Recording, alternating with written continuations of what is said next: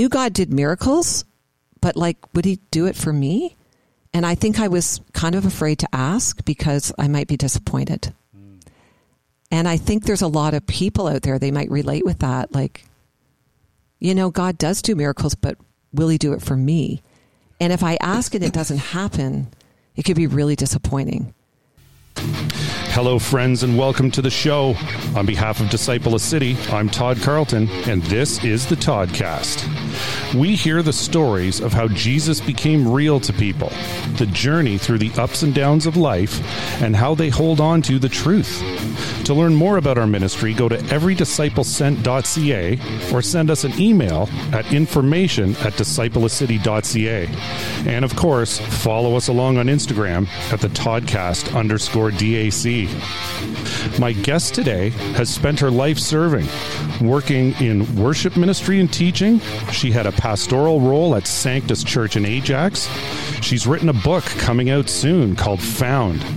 She has a Bible study video series called Finding Freedom and is the co host of the 700 Club. Please welcome Lorie Hartshorn. Hey, hey. Okay, I'm loving the intro already. How are you?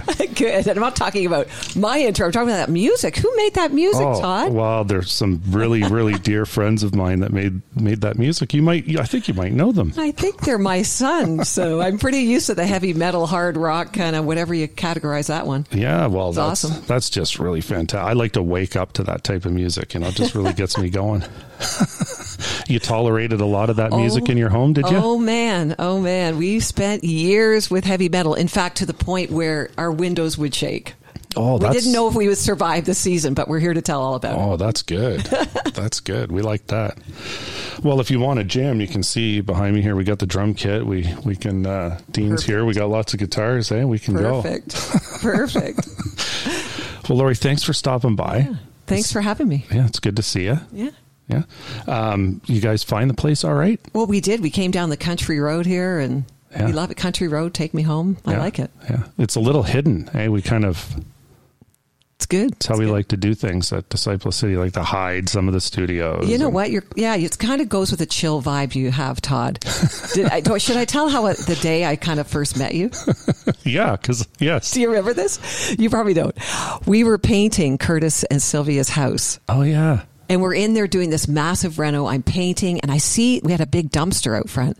And I see this guy, like long hair, ponytail, looking a little rough, digging through the dumpster. And I'm like, hey, Kurt, better go down there. Somebody needs Jesus. They're like digging through the dumpster, you know? it was you. That's You had it shown up. You had your truck, and you were actually going to take the stuff to the dump. And I, anyway, I thought you were dumpster diving, but Oh. and it was Todd. Curtis is like, no, no, it's just my buddy Todd. I know. That's awesome. No, I never knew that. That's awesome. I'm not judging you. I'm just saying in the moment. That's all I knew. That's all I knew. Hey, that's okay. You know Brody Haight Yes. from E3? Yes, So very the, well. the first time we E3 guys came down, partnered with us to help us Yeah. start teaching the stuff and from inside the church, I saw him walking down the street. It's like, oh, I got to run out and tell this guy about Jesus, and it's Brody. I, shared that with him too. He's a scary dude. He was in our house, tattooed, the ear- earrings. I'm like, I was a little afraid. But then he opened his mouth. I'm like, this guy's a teddy bear. Oh yeah, gentle giant. Oh, yeah. yeah. Back in the day. Hey, another That's story. right. Might have been a scary. Anyway, uh, okay. Well, let's begin. All right. Lorie, tell me about. Um, you spent most of your life, uh, you know, in serving the Lord, but but what was it like growing up for you? Like, Yeah, actually, I, I'm very thankful for my growing up. My parents are first generation Christians. They came to Jesus. Uh, my mom came to, she was a Sunday school teacher, she says, in the United Church. She didn't even know the gospel, but she taught Sunday school faithfully. And uh, they had a evangelist come to town in Oshawa, Ontario, Canada. And my mom and dad were dating at that point. My dad's a Nova Scotia maritime guy, came up to Ontario to make the big bucks, I guess. And uh, anyway, my mom heard the gospel the first night of those meetings, and she went forward down that aisle and received Jesus. And she des- decided in her own mind, I don't think she said it out loud, if my dad hadn't walked the aisle and accepted Jesus by the end of the week, she was going to dump him. And at the end of that week, my dad and all these guys, a whole crew of them that came up from Nova Scotia to Ontario, a whole bunch of them got saved. Wow. And there was a whole movement, really, of God, all these young families. And so I grew up in a Christian home. My parents, I mean, they're learning their faith in many ways. They weren't legalistic, um, which I appreciated. They were just genuinely working out their faith. They were very honest about their faith. Yeah. And, uh, you know, they both serve faithfully in the church. I grew up watching parents who just serve people. And it was very clear that was a value in our home. So I really did start serving the Lord at a very young age. And I love Jesus. Um, I can't, I remember at 11 years old, there was some special speaker again that came to our church. I was raised in a in a good church, Calvary Baptist Church in Oshawa. I'm a Baptist girl, you know. I've recovered a bit from that, but anyway, it was. I am actually very thankful for my upbringing, and I remember at 11, around 10 or 11 years old, really understanding what it meant to follow Jesus. And I signed this card, and I all I remember is it said something like, you know, uh, basically you can have all of me. Take me anywhere. I'll do anything. Like basically, whatever you want, I'll do. And I signed this card and I meant it in my young age. Um, and so I, I just, yeah, had a desire. You know, I didn't have it all figured out, still don't. Um, but I remember going to camp. I was part of Pioneer Girls Clubs program, which was a significant part of my faith journey and growing up and growing in my faith and had a lot of women that really like mentored me. I could have been in a lot of trouble. I just want to say that. If I'm presenting like I was the perfect girl, no, no, no. I could have easily been in a lot of trouble. The Baptist girl who isn't allowed to dance snuck out to the dances. You know what I mean? I wasn't, I didn't do the things my kids did, let's just say. But I could have gone any which way. And I really look back and see God's faithfulness. Like He surrounded me in, with people who loved me and mentored me, who were very intentional in my life, which I think has taught me to be very intentional with people. Um, so I was modeled that, and I'm so so thankful. So when so that's interesting that you say that you could have gone whichever way. So when you went to that camp, were you a teenager? Like, yeah, I ended up going. So I went to, it was in Walkerton, Ontario. Anybody with any context knows you don't drink the water in Walkerton. You can now, but back in the days you couldn't. And it was a great experience. I ended up being, I was 17, 16 or 17. Maybe it was, maybe it was 15 or 16. I don't know, somewhere around there. I'd gone, grown up at this camp just for girls, Pioneer Girls. And, um, I went into a two year leadership program I think, you know, it must have been 15 or 16, two summers all year long. We were mentored all year long. We had monthly meetings. Um, it was very much part of my formation. And I had an, an encounter with God. Like I would say, for me, following Jesus, like I knew a lot about God because obviously I was in the church, I, you know, all my life. But you can know a lot about God, but not know God.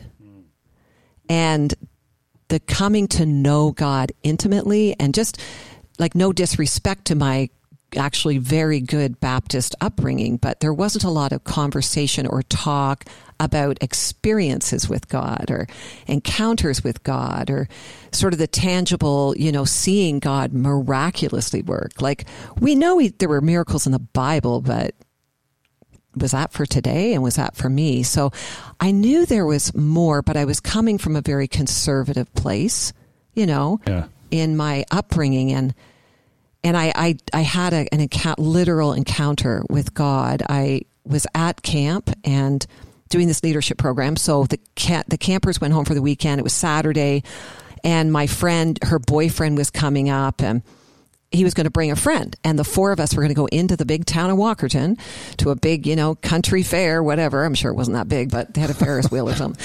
Anyway, and I was, I was very uncomfortable. Uh, I can't put my finger on why. I didn't know these guys and trusted my friend enough, but I just did not feel comfortable. And it was kind of embarrassing at, you know, 16, 17. You have to like tell your friend, like, I'm just not going to go out with your boyfriend and his friend. Like, you know, I just really felt uncomfortable. And, you know, 16, it doesn't sound like a big deal, but for a 16 year old, that was, you know, I was just really nervous about losing my friend over it. And anyway, I found myself at this camp in the middle of a field. Everyone had gone, everyone went to town. I have no idea why I didn't go to town because I am like go to town girl. I'm like, if there's a party, I'm going to be there. If there's something going on, I have no idea to this day why on earth did I stay at that camp. But Jesus knew. And I was out in this field feeling kind of sorry for myself. And I felt the presence of God. Wow, yeah. Like I experienced the presence of God. There was no worship music, there was no sermon, there was no altar call. It was me and the tall grass. And all I can describe it is I felt a blanket, like a warm, heavy blanket come over me. And I just laid right down in that field. I have no idea how long I laid in the field. I just told the Lord in the simplest of terms, like, I'll do anything for you. And I, I never shared that with anyone, Todd. Mm.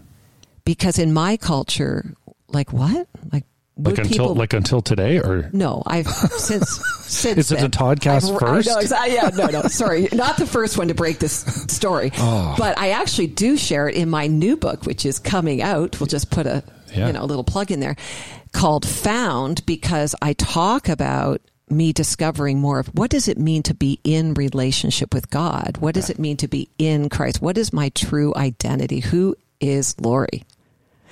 And that was an encounter with I couldn't explain. So years later, I'm married. I'm now teaching at a Christian school. Became a teacher. taught for 21 years, uh, primarily in a Christian school environment. And um, there was a school secretary, and her name was Deb, and she was this Pentecostal girl. And I had all these Pentecostal women that on staff, and they had this upper room prayer meeting before school. And again, I'm like, I don't know. I'm like, I want to go to the prayer meeting because I want to learn to pray like these girls pray. Like they know Jesus and I want to learn to pray like them. And I'm serving the Lord and I really love God, but I just wanted more of Him. Yeah. And I shared, we had a prayer. She prayed with me. I had no memory of this field experience at that point. Like I hadn't thought about it for years. I just thought, wasn't that great? That was me and Jesus. That's private. I'll keep that to myself. But was that like a pivotal? That must have been a pivotal moment in your where it's yes. it's now it's yours, right? As as opposed to being your parents brought you up in this. Now it's yours. Yes, I knew then I was called to ministry. I knew then. I literally said, "I'll do anything for you." So I chose not to go down the standard university path. I went to the U.S. because back in my day, the Christian. I wanted a degree. Um, I felt like I was. I wanted to be like educated, but I wanted to. I knew I was called to ministry. And now you have to appreciate Todd. I'm a little older than you. Like there were no Beth Moore Bible teachers out there. Mm. I had never seen a woman teach the Bible other than my Sunday school teacher and at a woman's tea or coffee hour. There was no women preaching from the platform. Yeah. There was no women writing Bible studies that I knew of in my circles. And I would literally went, so I went to get a Christian university to get a degree, music and biblical studies, which that's a whole other story of what happened. I had to change my degree to education, but that's a whole other story that I, I maybe share later. But anyway, I'm there at a Christian getting a degree. And, um, yeah, just, I knew that God wanted to equip me for ministry. But I would sit outside of the guys like hermeneutic classroom, which is basically how to study your Bible, I would take notes in the hallway for my boyfriend because. What do you why, mean you couldn't go? It wasn't I your could class? Have or? I could have, but I just it wasn't part of my degree program. But I was like wanting really more, and these guys were all in these preaching classes, and I'm like, I should be in the preaching class, but there's no women in the preaching class. And were you not allowed at the time, or I, just I don't know that anyone it, said you weren't allowed. I'm sure you could have taken the course, but in my life, where were my role models of women preachers? Sunday school and yeah, I didn't. I there were none. I never saw that, and I know for some other people that might have been, you know, what they there was maybe their norm, but not really, not back in my generation. And so I didn't have a vision. I had a calling, but I thought, well, anyway, God redirected me. I'll tell you what happened in, with that vision, though. This was many years later that I finally understood what that happened in the field. This secretary of this Christian school prayed for me one day and she said, I see you in a field. I'm like, pardon?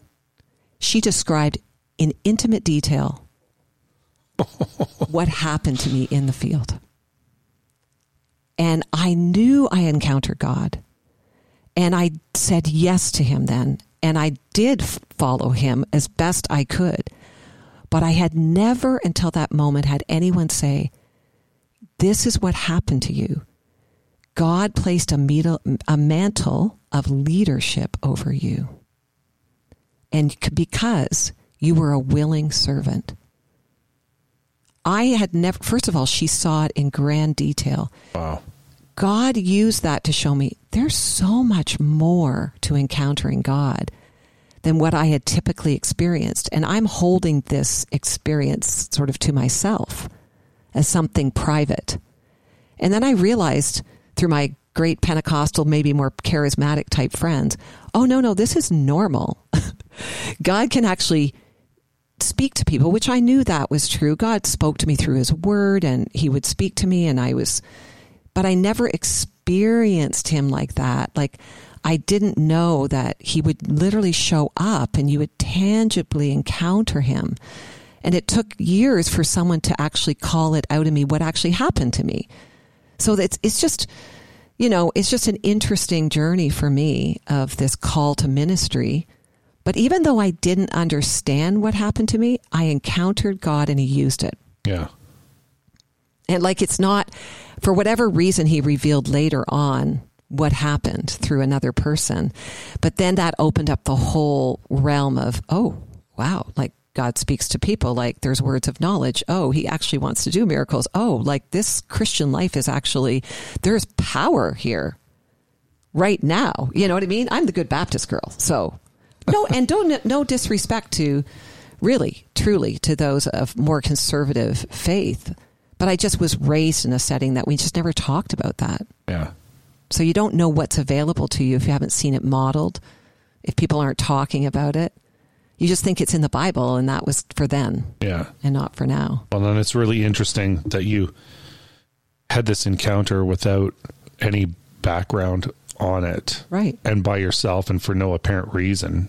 Yeah. I which, couldn't which, conjure it up, right? Yeah. Yeah. Well, and you know how sometimes people are so desperate and they're searching, but but you already knew. So I mean, it just makes it very profound. It just makes it so much more real. Hey. Oh yeah. Oh yeah. So after after your school experience, then you came back here. Is that when you started at uh, at that bigger church in Ajax? No, actually, man, you're going to unpack my whole life here. Let's go. So I'm the Baptist girl. I married this Brethren boy from like Peterborough, Ontario. Do you know that place? It's a good city. it seems to be the place where like the family has my both my boys are now living in Peterborough. I mean, we're taping this close to Peterborough. Like, anyway, so we're both these kind of conservative. We love Jesus. We had a music ministry. We met when we were in our teens. Uh, we had a music ministry. We traveled and did music together before we got married and, you know, somewhat like after we got married, but there's a little bit of a snag in that story. Um, I went to school to be a music major. I grew up singing. I was the girl who sang. Right. And I did years and years of not just church singing, but local theater. So I was the Maria in the sound of music. I was, I performed, performed, performed all my life, which is part of my, you know, journey of faith is God had to slap me out of my performance mentality because isn't it just aren't we performing for God? Like if I do enough for you, God, like will you love me more? You know, I had some of those lies that I had developed as a kid who performed as a person who just thought if I can just perform and do more for you, then maybe you'll love me more and maybe I'll experience you more. And obviously God just kept taking away that. And now I'm in my, I'll admit it, I'm 60. So there you go. At 60 years old, it's like, oh man, he's just had to beat that out of, okay, he doesn't beat it out of you, but he takes it out of you in his most gentle and humble and and sometimes he just frankly has to discipline you when it's like that is not it. You're not getting it. So i had this performance mentality even in my faith. And long story short which again it's in my book found i tell all my story uh, the meeting god in the field but as the singer who went to university to study music and ministry i lost my voice like I was two weeks into Nebraska. I went to Nebraska, uh, Cornhusker football, if anybody cares, and I lost my voice. I couldn't even make the choir. Like you talk about an identity crisis. Who are you if you're like the washed up singer now? Like everything that you were known for, all the things you did were really about music. I just didn't know who I was and what God was calling me to be. Like I had it all figured out, mapped out. This is how I was going to serve Jesus. You know what I mean? Like I literally could hardly talk, let alone sing. I couldn't even hold a pitch. And the deans had to bring me into the office and say, like, if you can't audition for the choir, it's going to be pretty tough to be a music major. And, you know, we can see God's hand in moving me into an education and biblical studies degree because you know, so much of what I've done, I'm truly a teacher. And that's part of my spiritual gifting is teaching. So here God is shaping me. He knows he's rewriting my story. I'm trying to write it my way. He's rewrite he's just like writing it over top of me. You know what I mean? Like it's just I couldn't escape. It's so funny to me in many ways, just like, oh man, like I could have tried to take charge, perform, and just do this self sufficient thing. And God just kept stripping me of that. And it's about surrender. It's about surrender. Remember the field? Just lay down. You know what I mean? Like yeah. it's just about mm. surrender. So I lose my voice and I'm years struggling with nodules. Found out I had nodules, developed my voice box. A very big deal to get rid of nodules, if ever. I was told I would never sing again. And fast forward, we got married, um, worship teams started to emerge in the church. I mean, I couldn't make the worship team because I couldn't rely on my voice. It was starting to come back a bit. Dean and I would sing a bit, but I really couldn't count on it. Mm. So they had this worship conference at our church, and this guy came to our church, Brethren Church, back to the Brethren. So now we're in a Brethren Church for 17 years, where we raised our kids, this good old conservative Brethren Church. And this guy came in from another church to do a, train up the worship teams, and I was serving in the kitchen. I'm like, I would love to be able to lead people in worship. I would love to be able to sing, but clearly I don't have a voice. So when you guys, you said you were traveling with worship, what were you playing an instrument or? I was a vocalist and worship leader. Like that's where God then took me after he healed me. But Dean was a keyboard player. Uh, we did duets. We did duets forever. Okay. And back in the track days and we travel with our tracks, with our cassette tapes. Yeah. Todd, do you know what that is? Of course. I okay, do. okay. Yeah, so anyway, we had our cassette tapes and our background music, and we traveled. But Dean played in many bands. Okay, and we would often to sing with bands. But I was really out of the picture for about eight years. Wow. Because I lost my voice all through university. We got married. We were about four years into, three or four years into marriage, and I still didn't hadn't recovered my voice. And I'd really accepted that I will I I will never have a voice. Like this is this is something I can't rely. I had chronic laryngitis. I would always get throat infections. Like it was a real physical battle for me. So here I and I'm kind of of course again, I'm not I knew God did miracles, but like would he do it for me? And I think I was kind of afraid to ask because I might be disappointed. Hmm. And I think there's a lot of people out there, they might relate with that. Like, you know, God does do miracles, but will he do it for me? And if I ask and it doesn't happen, it could be really disappointing.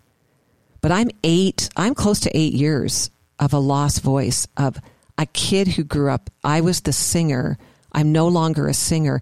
God really chipped away at a lot of the things that I put reliance on. He stripped me in a really a gracious way. He humbled me. He kept redirecting me. He kept writing my story. I tried to take control and he just take over. And I just had to keep learning surrender, surrender, surrender. So I have no voice. So here I am. I'm in the kitchen ready to serve brownies to the people who are doing the real music thing. And I slipped into the back row and I started listening to the guy who was leading the sessions. And he wasn't talking about music, he was talking about spiritual warfare. Mm. And I was like, everything within me started to go on fire. Like my heart was racing. I was sweating. I was having what I know now as a hot flash, but I was in my 20s, Todd, so it wasn't the hot flash. I was like on fire. And I was like I was in the field. Mm. I felt the presence of God without having language for it. And this stirring within me that something's happened to me. And he talked about spiritual warfare. He talked about the role of the demonic and how Satan can, you know, has schemes and plans against us. And, and I was just like, whatever he's talking about, I know that it's real. And I actually, I, I need to talk to this guy. Then he asked us to sit in groups of, you know, small circles. So I sat with my husband and a friend. There were three of us to pray and to ask God if there's anything in our life, any way the enemy has stolen from us. Well, I'm like, hello. Uh my voice. He took my voice. And, but I could hardly, I couldn't even say it. I was so, uh, just really, the enemy did not want me to speak this out because he did not want my freedom.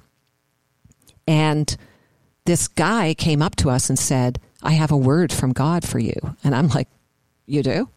Oh no, like, am I in trouble? And he said, the enemy tried to steal your voice, and Jesus wants to give it back. He called it out. Todd, um, Dean was there to witness this. They laid hands on me. I mean, my nose poured. Like, this is not a typical runny nose. This was like disgusting fluid flowing out of my face. I wept. There was something that left my body. Wow. And I was healed that day. I my voice was fully restored to me. I my speaking voice, my singing voice. But you see now, I had encounter I knew this that there was an assignment of Satan over my life, and I was determined I would never stay silent again. That I would declare absolutely the power of God to heal. I'm the Brethren Baptist girl now. Come on. The, no one in my circle was talking about this. Mm. So again, I was like, who do I tell this to? Who do I tell this to? And I'm like, I frankly don't care who I tell this to. I'm going to declare Jesus healed me. Yeah. And he did. And it's pretty apparent now that was in my late 20s. Then I became worship leader. Then we started to, you know, it wasn't just about traveling and doing work, worship ministry. We started to lead worship ministry in our church. I was a music teacher. I started to have choirs. I had this choir, this thing that God created. It was a youth choir. It had a, over a hundred teenagers, high school students. I mean, it sounds bizarre, but we we created these musical productions and we went on the road. And I'm telling you, it was worship ministry. Awesome. People were getting saved. We were just like declaring the gospel through music and drama. And back in the day, like I don't even know how it all happened. To be honest, half the time I don't know what I'm doing. I, I, honestly, I just am like, if Jesus tells me to do it, I'm just going to do it, you know? and, and that was like, he just restored everything the enemy tried to steal from me, from, from me. God restored it and multiplied it. If I had not lost my voice, I don't think I would truly understand that this voice is a, is a gift from God. It's truly not about me. I'm this little Oshawa girl who, you know, didn't even really understand much about the power of God. Yeah. But it didn't matter if I knew it or if I was taught it. He showed up in my life. And I've just simply tried to obey him. And I'm so thankful because my whole ministry, my whole life, like now I host a TV show, like really, who cares? It's not really about anything special. It's just my voice. It's an assignment. Yeah. Like we all have an assignment. And Jesus, he knew that that's how he equipped me to teach the Bible. And like, ironically, I become a Bible teacher. I pastor, I preach, and I'm the girl who never saw that. You know, I've helped a lot of women not find their voice, find Jesus' voice. Speak Yeah. and declare the gospel. It's not really about your story, it's about his story.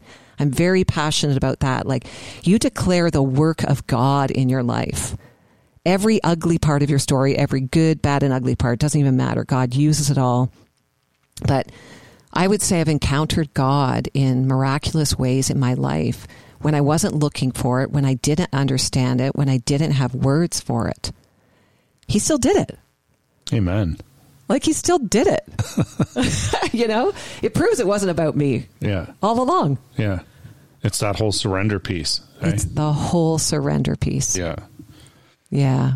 Um, so when you did get into this this Sanctus, this very large church in Ajax, and you became like a teaching pad, like you actually spoke at this church. So as you had described growing up and being at that college and not being in the pastor class Right.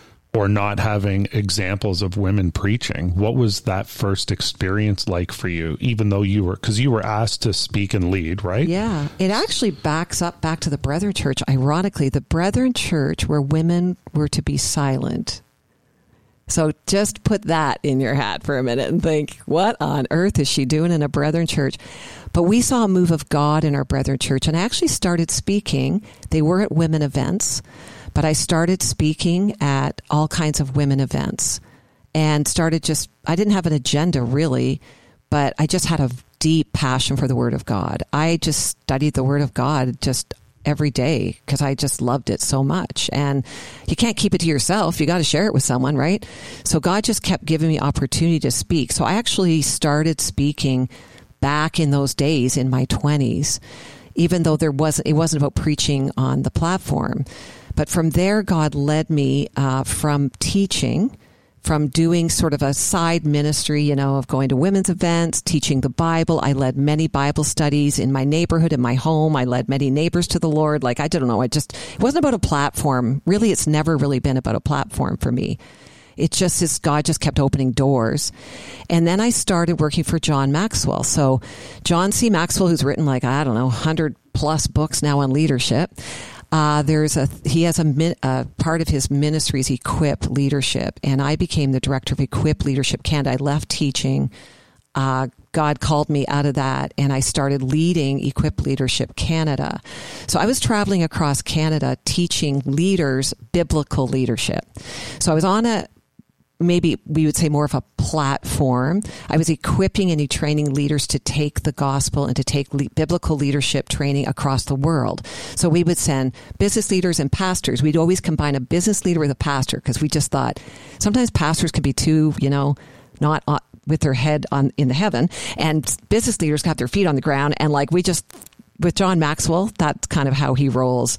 Like, let's take this biblical truth and make it work out for everybody and wherever they are. So I led Equip Leadership Canada, and as I would go about speaking and teaching leadership, um, our family was unraveling. And on your podcast, you've interviewed Curtis, my son. So, and you know Curtis very well. But, and finding freedom is truly my family story of three prodigal children. So I'm the Christian leader. I'm the, you know, out there in Canada, speaking across Canada, teaching Christian leaders, and my family's falling apart. I'm feeling like a complete, you know, imposter. And again just kept surrendering jesus i'm not qualified. What am i doing here? And he just said open your voice. I will fill it. Open your voice. I will fill it. And i just started telling people very honestly what was happening in my family and because i know pride will always rob you of what god wants to do Yeah. and he had humbled me enough in my life. I was just surrender, surrender, surrender. And so I just started asking anyone and everyone that everywhere I went, I just shared as much as I could share at the time. Please pray for my family.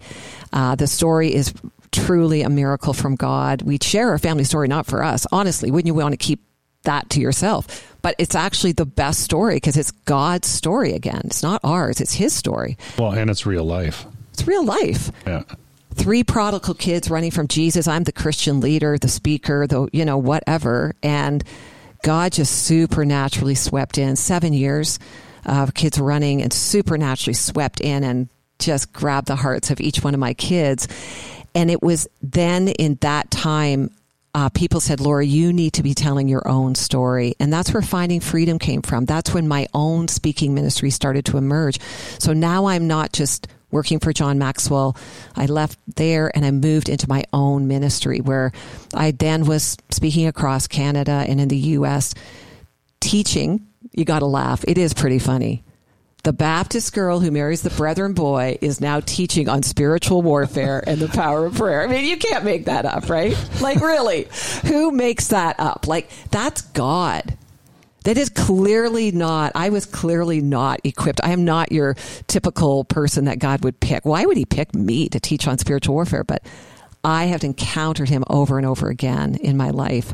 And our family story just absolutely was so evident the reality of spiritual warfare and the power of prayer. Like, come on. He went and got those kids. He changed both Dean, my husband, and myself deeply and became really equipped us in this really wake up call of spiritual warfare, which had been going, this wake up call has been going on for a while. And then we get to the role of pastor. So I'm already speaking. Oh, okay. I'm already teaching. I am doing this in public ministry. Right. And Sanctus, then it was called C4 Church, was our church home. We had come there, we'd been there for several years just as our church home. And then as I God would have it, my next assignment. I just kind of roll from assignment to assignment, you know, like and he whenever he's ready to move you on, he moves you on and he moves you into the next thing. And if you're surrendered, it's you know, sometimes it's hard to let go. I've had a hard time letting go of teaching when it's if you attach your identity to those things they're the things that define you. Like who will you be without the voice? Who will you be without the teaching? You know being a teacher being mrs hartshorn that's what it was known as for 21 years. You know who would i be without my reputation? And so god is stripping all these things away from me and i'm more and more as i'm growing in him understanding who i really am in christ. I'm a dearly loved child. I'm a dearly loved daughter of the Most High God, and I have the power of Jesus living in me. And if I obey Him, if I open my mouth, He'll use it. Yeah. And sometimes we overcomplicate what it means to follow Jesus, but it's like just fall in love with Him and surrender your whole self to Him. And I'm not saying that because it was easy for me. I've got 60 years on my belt here of God continually reminding me and teaching me how dependent I am on Him but it's not it's just like it's such a beautiful journey. Yeah. And so then yes i was invited to be really part of preaching from that platform. And i thank the men in my life uh, who invited me to the platform. The men and the women who invited me to the platform. Yeah. but in the context that i minister in it was an invitation usually by men. But it really was jesus assignment. Yeah so when that when that was occurring, is that you know you talked about your family, the the prodigal kids, that was all happening during that time. The kids had got to think timeline here. Um, the kids had returned to Jesus in 2010, and it was later on that I took on the pastor role. Okay, but we had come to that church in 2009 and God moved us to that church after 17 years of being in a brethren church, which we dearly love. But God moved us, and we're not church hoppers, trust me. Like we were just, but we, our kids were so far from being at church, and we had to go to a place where they understood spiritual warfare, where they were equipped. And Pastor John Thompson, shout out to him. John was significant in, and he's written many books on spiritual warfare and have deliverance ministry. And so we put ourselves in a place that was really understood what we were going through and was ready when our kids returned to the Lord, which they did eventually. 2010 was the beginning of that. Curtis was first, and then Justin, and then Shannon about a year and a half later. We were in that church already. And then I, I forget, it was a few years in there that I left. I was with John Maxwell at the time, and then I left leading Equip Leadership Canada and took on the pastor one of the pastor roles. There's multiple pastors there to large church. So not to get into to details about your kids, but Curtis, like you said, he he was on the show. Friends, if you want to hear Curtis's story, it's season one, episode three. Um, but the others, so not to get into details and stuff like that. But what what was that like as their And I mean, really, essentially, they're trying to find the truth in Jesus and make it their own. But as they're doing that, how, were you, how aware of you of, let's say, where Curtis was at? Mm. And uh, at what point did you sort of know that you needed prayer from people and, and to be honest about it? It was really obvious. Our kids were running hard, Todd. There was drugs, there was parties. Justin's story is he became a full blown addict, drugs and alcohol. He spent every dime on. We lost our, we lost him for years. Like he was on the run. He would come in and out of our house. I mean, it was devastating. Uh, Curtis was his. He shares his own story, not only the the drugs and the party scene, but the heavy metal music. He became a screamer in a heavy metal band. Like he totally changed. Our kids totally changed, Todd. Uh, this wasn't just like a little parenting bump or, gee, our kids aren't, you know, obeying us. Like it was just like, no, they were went far the other way. And then Shannon, our youngest, um, she was shortly after the boys just got all into that scene. They wanted really nothing to do with God. They mocked us. It was very, very apparent. But I, I know to your question, and I speak to parents a lot, and to this day, like a week, a day hardly goes by, Todd, that someone doesn't reach out to us about what's going on in their family. They've got kids involved in, you know, the drugs, the parties, addiction, whatever. Like, we feel their pain. Uh. And we share our story to encourage people, and because it's a story of hope that Jesus will go and get your kids. Yeah. And he loves them actually more than you're capable of loving them. But we had to surrender our kids to Jesus. And we really had to just invite many people to pray with us. Like we had to lay down our pride because the natural thing is you're kind of like, you obviously feel like a you know screw up as a parent like i'm obviously the loser parent here you know my kids are running from the from everything we've we've really brought them up to be and to value this was obviously huge in our life and, you know, you just have to humble yourself and just be open because you'll soon dis- discover you're not alone. Yeah. And as we shared our story, more and more people came around us, more and more people supported us. And the Lord was very specific with us and said, if you will not invite people into your pain, who's going to be there for the party? I'm like, yeah, you're going to show up, Jesus. There's going to be a party. And so we're going to invite as many people on the journey of pain. And I think that's deeply biblical. We aren't just Jesus and me thing. This Christian life isn't just a superhero story of you following Jesus. It's actually very much about we together as a community. It's a family. God does everything in family in community. Yeah. Father, Son, Holy Spirit is community. Everything about working out your faith is done in community. This is not lone ranger faith. And the more that you learn, go through your faith journey, the ups and the downs, the uglies and whatever, you, you do that with other people. That's how God shapes you and forms you. And that's how he uses people, like I've shared already, people speaking into my life, people using their spiritual gifts, me being able to minister in, into their life. Like this is a this is a family experience when you follow Jesus. And God used people's prayer, and I'm telling you, when those kids started to return to Jesus, there was people all over the world, Todd, that partied, and it is so to the glory of God. That's why the prodigal son story ends in a party. Yeah, because it's God to God's glory that you share this story of pain so that he gets all the credit. Yeah, it on. has nothing to do with us as parents. Had nothing, clearly nothing to do with me as a Christian leader. Like I just felt like a complete failure. It was totally God. Yeah. And it was surrender to him and wow, did he show up. Yeah. And the enemy wants you to think you're a failure because then you'll stop talking and leading and shame and all that stuff comes in, right? 100%. There it, are it, so many ways he tried to pull me off those platforms. And I don't mean platform in a big sense. I just mean assignments. Yeah. He tried to just cut me off on the assignment of God for that season. You're not good enough. Shame on you. You should hide. You better just go get your act together before. And honestly, I just kept being very transparent with the people that I was working with and leading with and confessing my own sin. Like I didn't want anything between me and God and just knowing I was going to be the person God called me to be. Yeah. And I know he would go get my kids.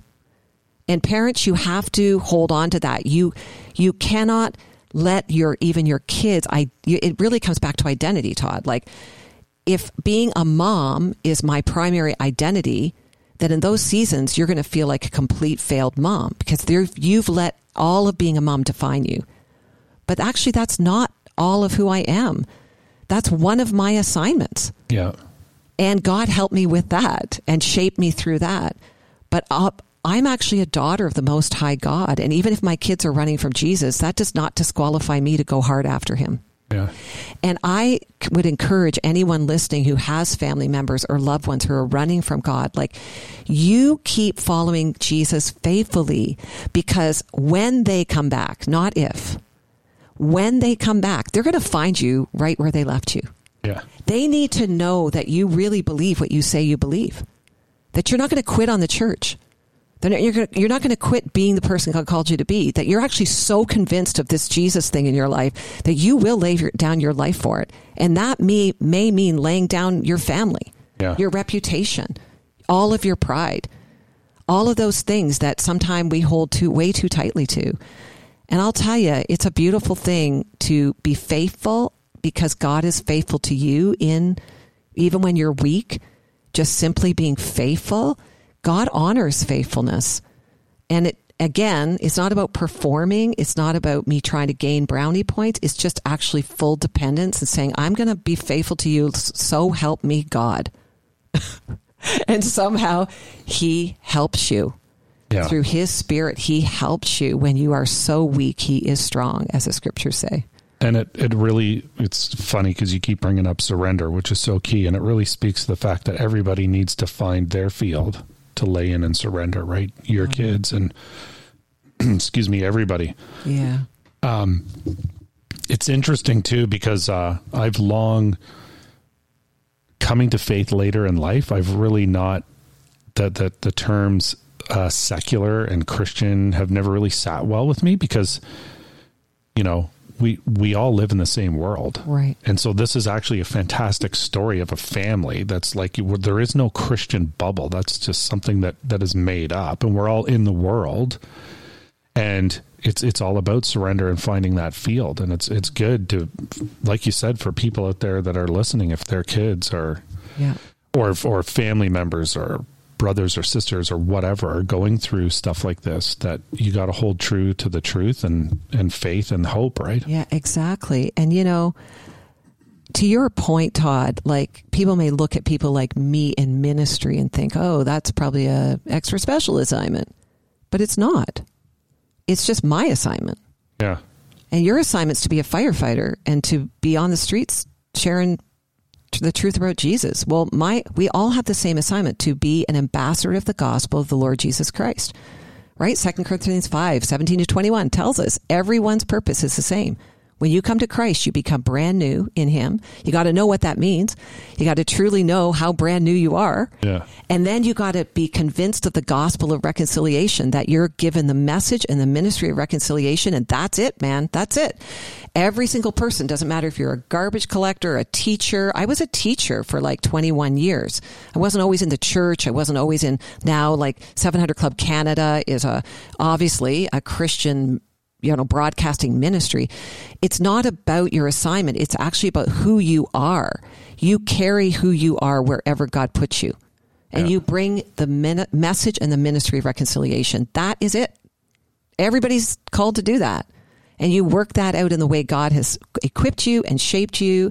For me uh, i tell you the story of my voice because that's how god has used me consistently through my life, but ironically lost it for eight years. Yeah, that's a wild story. You know? That's a wild story. But see, he will. So I think you do have to ask yourself: Is there anything in your life that maybe was a plan, is a plan of Satan to rob from you, that actually will rob what God has called you to? Ask that honest question. Don't be afraid. And whatever God reveals, just invite Jesus into it and say, Jesus, heal me. Like destroy the schemes of Satan, like cut them off from me. I rebuke them in Jesus' name. I don't care if you're the charismatic or the Baptist, just tell them to go away. Yeah. In be Jesus' the disciple. name. Right. And ask Jesus for that, you know, that filling of this Holy Spirit in you that that's a, that's in you. That's what makes you alive. That's what gives you fire. And and just wa- live freely in that. But we should not be letting the enemy steal from us. Yeah. And but boy, he loves to. Yeah. Can't steal your salvation, but he'll sure try to steal your calling and your assignment. Oh, yeah. Yeah, absolutely. Yeah. Lorie, let's talk about uh, your upcoming book, soon to be released. Hype, hype about your book. All right. Well, we're hope. I mean, you're here through threads of my story, identity, identity, identity, and I have to say. God is really unpacking. I think this is a word for the time, not just for me. I mean, my son Curtis has written an amazing book, really, really free. It's an incredible book on the truth of your identity in Christ. It's coming out in Australia soon, eh? It's called Free Eyes down there. I had. Are you serious? No, I'm just Okay. kidding. that actually would probably make sense. Uh, but it's unreal. And Curtis is a mentor to me. He's taught me so much. It's so cool when your kids become your mentors. Um, but my book is called Found uh, Discovering the Power of Your True Identity. And as you can tell, I'm a storyteller, I'm a Bible teacher. So it's both and. It's stories, my story, and nine other people I shared their story of identity, all from different we all have a different story on this, but they share how they put their identity, how what they let define themselves. They put that in anything else but God. And then where it took them. Adam Shepsky's in the book. We know Adam from this show as well. So Curtis is in the book. Sylvia's in the book, my daughter-in-law. And then there, what happened when they discovered their true identity in Christ. And then I unpack biblically the biblical truth behind, who you really are in Christ. And you're really so loved and you're so free. And it's not so much about performing or, you know, uh, self sufficiency. It really is about this freedom of surrender and allowing the Spirit to work through you. And that works its way out in your life in unique ways to your point, I have people in the book that are, you know, realtor. I've got different people that are in different walks of life and their story on how they, their identity was redeemed by God, their value and their worth. Because we make, our, we connect our value and worth to uh, however we identify ourselves. Yeah. It often comes out of our own, what we feel secure or safe in. So, but Jesus says, you know, I've come to give you life and life to the full. And you won't really experience that life unless you know who you really are. And I believe, like me, uh, many people are like me. They maybe are coming out of backgrounds, maybe no church backgrounds. They just don't know what the scripture says about who they are. Maybe they didn't have mentors. Maybe they came from conservative backgrounds, so they've not had the lens on scripture. So it's my heart that I tell God's story of identity and I share other people's stories. And that's uh, kind of how I roll. And so I just put it in a book, not because I wanted to write a book. Uh, in fact, I didn't want to write a book, but he told me to. So that's what you do. Is is there a story of a dumpster diver in that book? Well, you know, I should put Todd in. Actually, you'll come on my podcast. I think that's part of my next step here. So, in like a, for a week from this podcast, I'm filming a video series, uh, teach teaching uh, videos to go with the book. So, because I'm, I'm I'm a small group. I was a small group pastor. I'm all about small groups. I'm all about discipleship, life on life. Um, and so I I'm creating a small group or individual Bible study to go with the book because I can't just write a book because, you know, you got to get into the word for yourself and you got to get in a circle with other people because I actually believe that's how we grow. Sure. That's what discipleship looks like. So I'm filming that. Uh, the book will come out, I hope, this summer ish, summer of what year are we in? 2023? Yeah.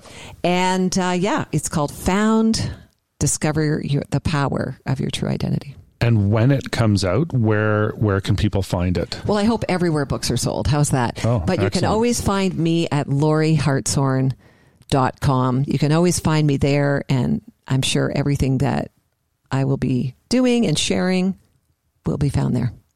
Dot com. Yeah, I'll make sure that we we put that that's great. uh, in all our social media. yeah, thanks. Um, yeah, that's great, Lorie. Um, and the 700 Club friends, if you if you've not heard of it or seen it, you can catch Lorie on that. How often is that on? Every it's every day. Every day. So 700 Club Canada. So we're the Canadian show, Yeah. of which is Christian Broadcasting Network is really worldwide. I didn't even know this, Todd. Like in 35 countries. We're the Canadian show. We tell the Canadian story. Um, Monday to Friday, we do a live show. You know, weekly. Um, but really, the easiest way to find it, if you're not on networks in Canada, if you're not on television networks in Canada, go to YouTube, 700 Club Canada, and you can watch the shows there, watch the interviews there. You've been on the show, Todd. We've got all your crew pretty much are on the show. We're having a whole bunch of them come back in. We're doing a whole week on evangelism. Um, they're going to come in and we're going to do that. We're just really telling the story of Canada and how God's working in Canada, what He's doing in Canada. We share Canadian stories, but we share worldwide stories too. Awesome. Yeah, it's pretty fun. Awesome. Well, Lorie, thanks for coming and sharing some of your story with us today. Really appreciate it. Thank you for having me. We totally look forward to the release of your book and the video series that comes with it. And I just have one one more question for you. Oh, okay. Um, If somebody were to listen to this podcast and, and then hear and be really encouraged and inspired by your story of kids who were prodigal and came back, and they reached out to you, but yet they hadn't had their surrender experience in the field. So they believe, like they grow up with that belief, but it hasn't actually come real to them. And they're really hurting because their kids have drifted. What would you say to them? Oh, yeah.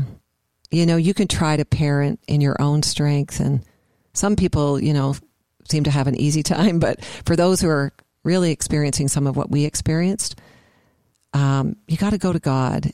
Like, there's other powers at work. Um, your ability as a parent is limited, but let Him parent your kids. Like, let Him go after them and let Him grab your heart because really it's a question of surrender for you as a parent. Like, will you surrender to Jesus? If you want God to do great things in your family, your kid's life, it starts with you. Like, you've got to surrender. And just know He loves you. It's a safe place to fall. Like, you can go to Him. He already knows, by the way. He loves your kids more than you possibly could love them. And He loves you deeply. So don't be afraid to come to Him. He doesn't, He will take your shame, He will take your sorrow, He will take your pain, your heartache, and He will truly heal you. He will comfort you. And I'm absolutely convinced He'll go after your kids. That's great. Thanks, Lorie. Appreciate it. You're welcome. Thank you.